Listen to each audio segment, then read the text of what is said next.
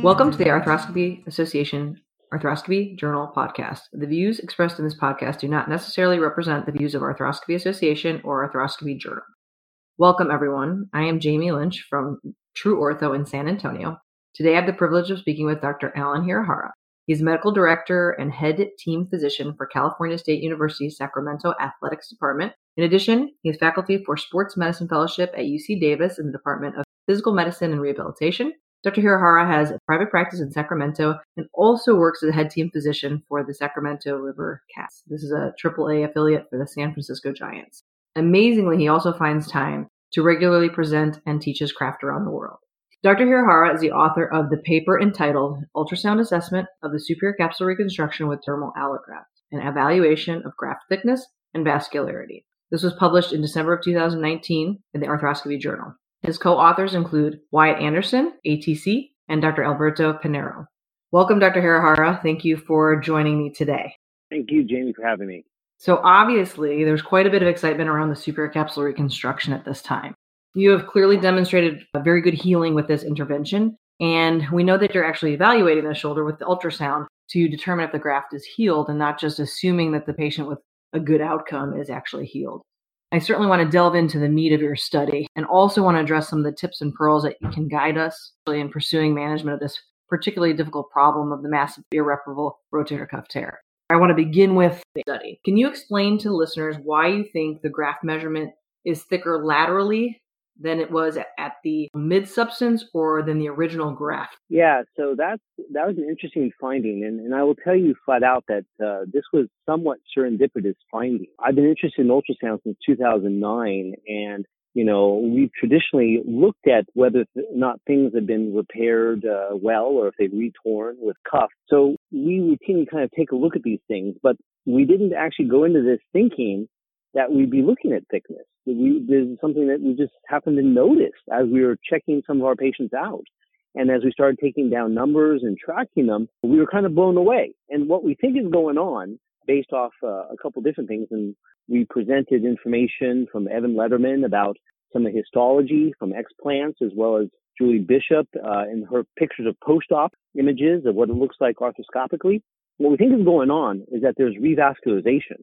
And that's corroborated by the vascularity that we see on the pulsatile vessels found using the uh, color Doppler of the ultrasound technology. What we're seeing is that we get pulsatile vessels laterally at the point of insertion at the tuberosity. And what we notice is that that's always just above the bone. It's never towards that mid-substance area. And remember, this is dermal tissue. So there are natural vascular channels already built into the tissue. And I think what's going on is that our, the body is taking over the tissue, vascularizing through those vessels, taking them over. And that's allowing for the swelling, allowing for that hypertrophy at that attachment point.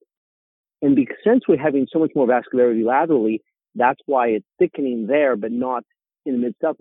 The big question is going to be as we have longer term follow up and outcome, will it thicken eventually? I don't know. That's just something we have to look for. And this was also interesting in the paper is that we found that when we saw pulsatile vessels, there was an absolute significant difference in thickness of that lateral aspect between the groups that had pulsatile vessels and those that did not in the first year. Now, beyond first year, it kind of normalized and they all became about the same on average, no significant differences. But it was very interesting that it did correlate with vascularity. And so you think that's occurring at the beginning of the healing because towards the end, there's only one graft that actually indicated some vascularity at the lateral side. And that's very interesting, actually, is that, you know, in the first four months, we never saw any pulsatile vessels appear. But about the four month mark is when we start seeing those pulsatile vessels coming into play. They usually go away about eight months. Again, which correlates with the fact that in our normal tendon, there are no pulsatile vessels. Ligament and tendon, we have peri vessels, but never intrasubstance vessels. And as we also know from the histology, we are seeing capillaries forming inside of that tissue, which is normal. So that's why I say I think this is extremely interesting and teaches us a lot about what's going on and why this is working.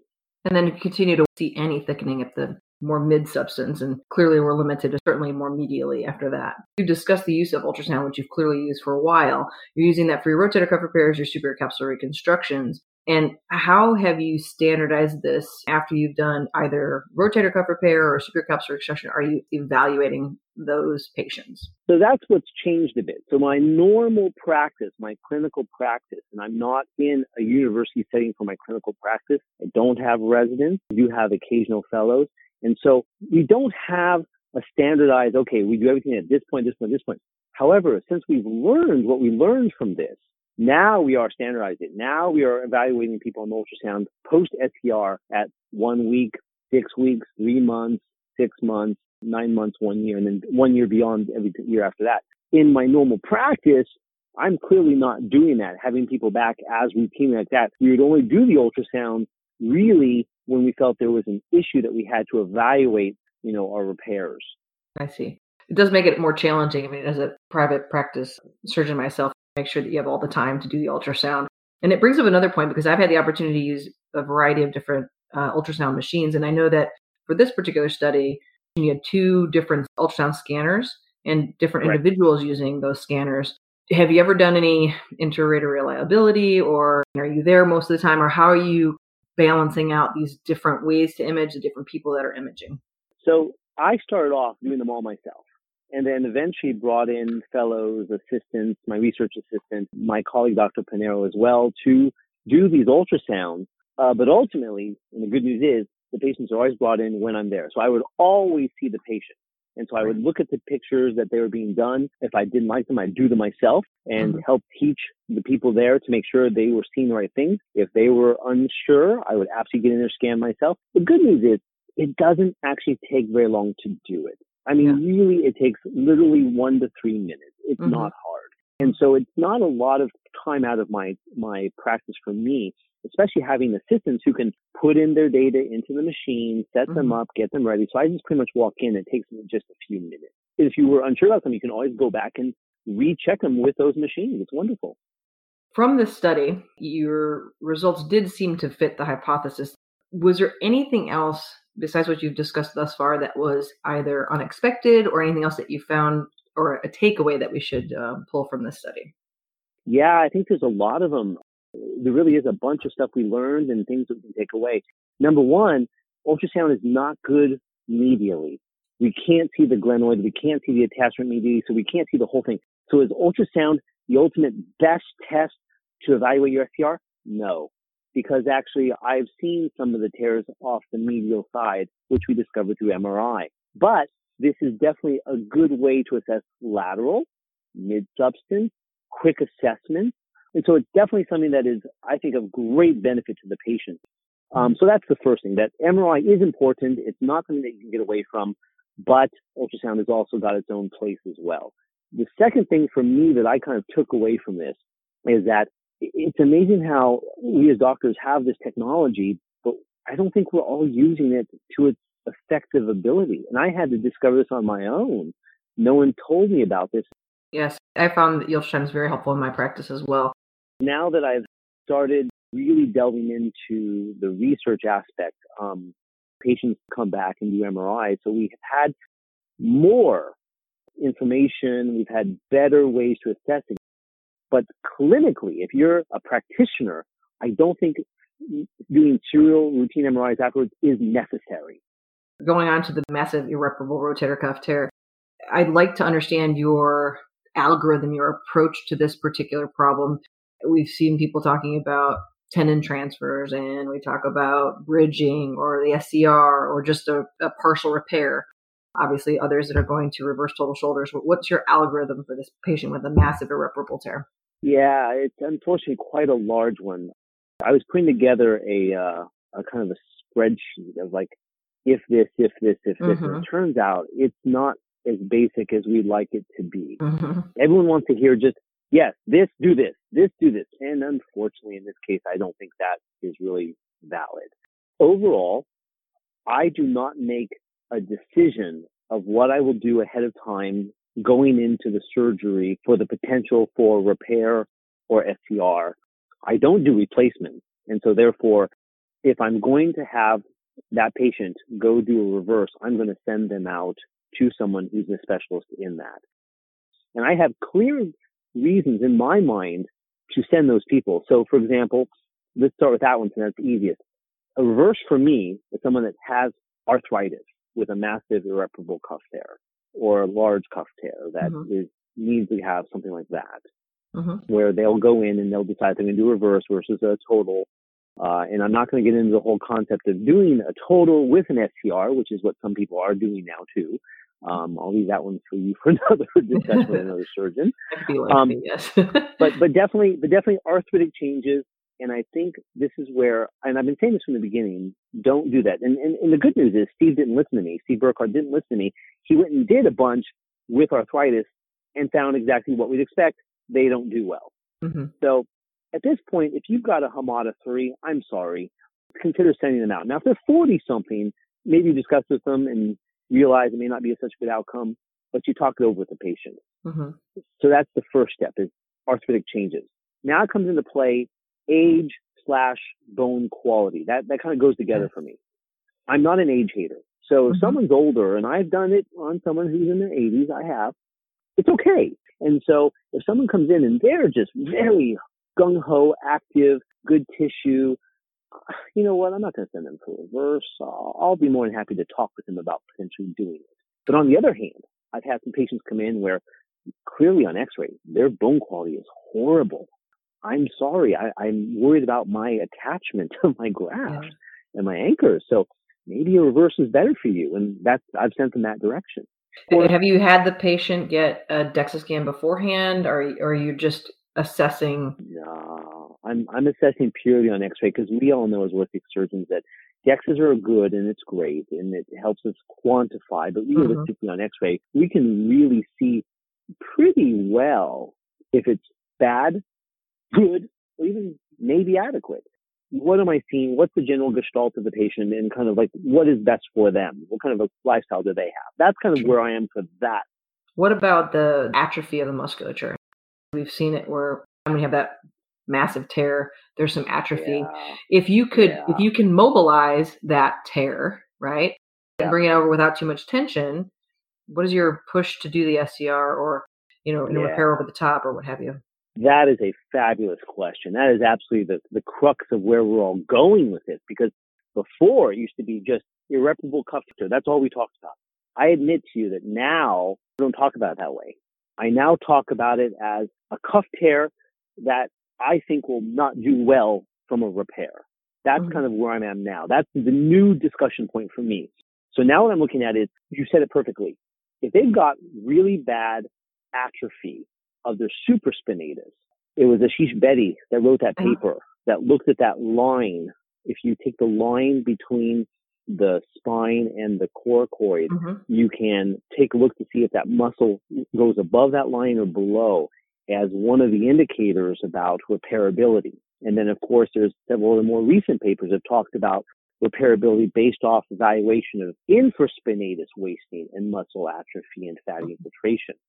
I think this is a very important direction that we're going to go now eventually to help us decide the best thing to do. I was having a discussion with Bassem Elhassan and he had some very wonderful points about, you know, look, if you've got no infra and it's all, it's all just fatty infiltration, you've got no real basis to be able to generate any kind of work. Mm-hmm. So that maybe in those situations, you are better off going to do uh, a lower trap transfer. That might mm-hmm. be better. I think that might be a way we might have to go in the future. I don't know the answer, but it's a good discussion point. Will SCR be good enough for those patients? I think mm-hmm. this is something that's going to come in time that we'll have to figure out. One of the other things I wanted to address is the fact that it seems like a lot of us have become believers with the data that's out there. And it might be nice to understand how you came up with the technique using the dermal allograft. How did you decide that SCR was something that you would want to take on? Yeah, I, I will. I will grudgingly admit that in 2013, I had a dinner with Dr. Uh, Teru Mihata, and he came to one of the labs I was teaching, and I had talked with him. I said, you know, hey Teru, uh, I have to admit to you, I don't believe your paper. I don't. It doesn't make sense to me. And we went to dinner, and after two hours of discussion, I walked away going, oh my gosh, this might actually work. I had done bridging in the past and it had never worked for me. Um, I tried and my patients didn't do well at all. And so I was not a believer in bridging and I'd seen many of the patients done by other surgeons come to me with failures also with bridging and I've even seen the graft adhere itself to the acromion using the graft jacket. Uh, you know, so mm-hmm. I, I was just not that direction. So then I thought there's no way anyone's going to let me cut like a 10 to 12 centimeter incision on their hip and take out their fascia lata. So I got to find something else. And that's when I made a few phone calls and found that this three millimeter dermal allograft basically was available and no one was using it. And it was strong. And when we went into the lab and tested it, we got 500 newtons of pull-out strength. And that's when the, the bone blocks broke. That wasn't the graft breaking. And so I said, hey, you know, we have to make a decision here. Because at that point, Mihata was saying six to nine millimeter grafts is necessary, but that was fascia lata. Mm-hmm. And so when we tested fascia lata versus the dermal allograft, the fascia lata was much weaker and would pull out much, much easier. And also because of the nature of the architecture of the fascia lata, it's not holding sutures nicely. Mm-hmm. So we had to make a decision because we thought about putting two of these uh, dermal allografts together, sewing together, making a six millimeter, six millimeter graft. And in the end, we said, you know what? Let's trust that this is a stabilizer. Let's trust that's actually what it is. So let's see how it works. So we tried the three millimeter graft and it worked. The patients did well. They did fabulous and uh, started getting some really good outcomes. Um, we had failures, of course, in the early going on. It's uh, it's pretty clear that it's not the simplest technique to do, but it can be done. And when you get it all down and you and you understand that the concept is that you've got to get the tension just right, then you're going to get a good outcome. So one, if your tension's poor, meaning too much or too little, not going to work. It's going to pull out. It won't do its job. That's when you need a thicker graft because then, yes, we've learned from the balloon. We've learned from Teru's thicker, you know, fascia lata. Spacers do work. We know that. Spacers work. But three millimeters is not adequate. So that's the point. If you're getting a bad outcome, think to yourself, well, one, did I use an adequate graft? Two, did I actually tension it? Three, if I didn't do a good job with those things, do I at least have a thick enough tissue to make that as a spacer? So there's a lot of different factors to this.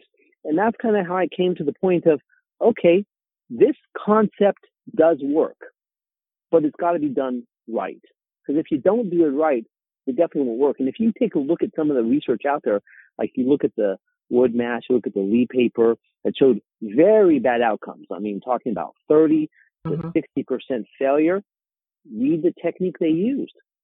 They didn't talk a thing about how they tensioned it. They didn't talk about even what thickness their grafts were. They didn't even talk about, you know, the difference between fascia lata and dermal allografts. In one paper, they used both. So, you know, in, in one paper, they even talked about how the first five surgeries that a new surgeon would do had a 75% failure rate. Well, gosh, think about that. There, there's that tells you we've got to be good on the technique. We've got to be good about how we do it, and so the details in this surgery really matter. We have a, a recent systematic review from Tokish that talks about more than 18,000 performed worldwide by 2018. I mean, clearly they're being done. And so that would be some of the concerns that you have with the utilization or maybe overutilization of SCR. Maybe that some of the surgeons that are doing it aren't doing them properly. From a tension perspective, where are you now placing the shoulder when you're okay. when you're putting your final tension in? This is a fallacy that I'm I'm having a problem with. Is that it's not about where you put the arm. It's about how you determine the tension. So, for example, let's all assume that we're going to take my original technique of measuring mm-hmm. the distance between the anchors, then pre-punched your graft so that the distances were set correctly and that the sutures would go through the graft at the proper spot so that the, the holes would line up with where you put your anchors. Then a discussion of where we had the arm in space.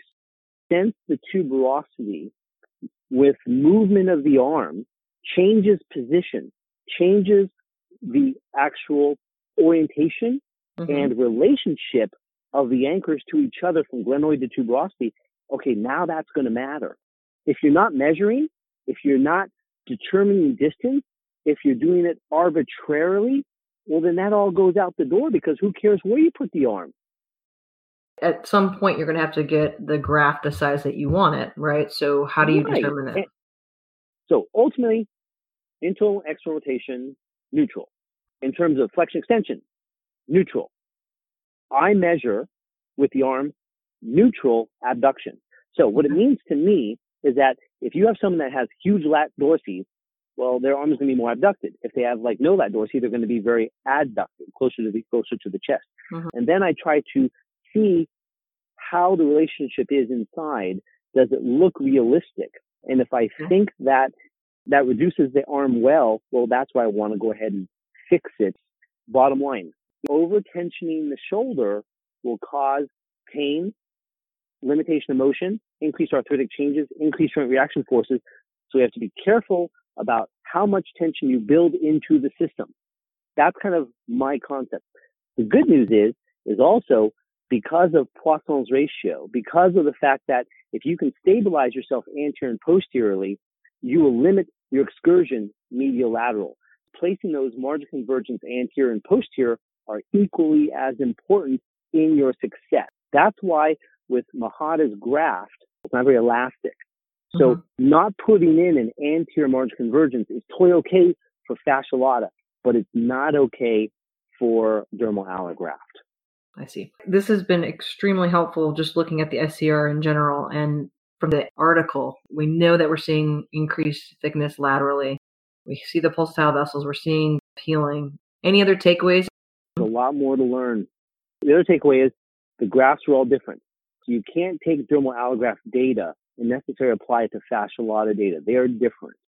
I really appreciate you sharing your thoughts with us today. And I'd like to let the listeners know again this is an article by Dr. Hirahara entitled Ultrasound Assessment of the Superior Capsular Reconstruction with Dermal Allograft and Evaluation of the Graft Thickness and Vascularity. This was published in the Journal of Arthroscopy, December 2019 issue, or online at www.arthroscopyjournal.org. This concludes this edition of the Arthroscopy podcast. Thank you all for joining us today.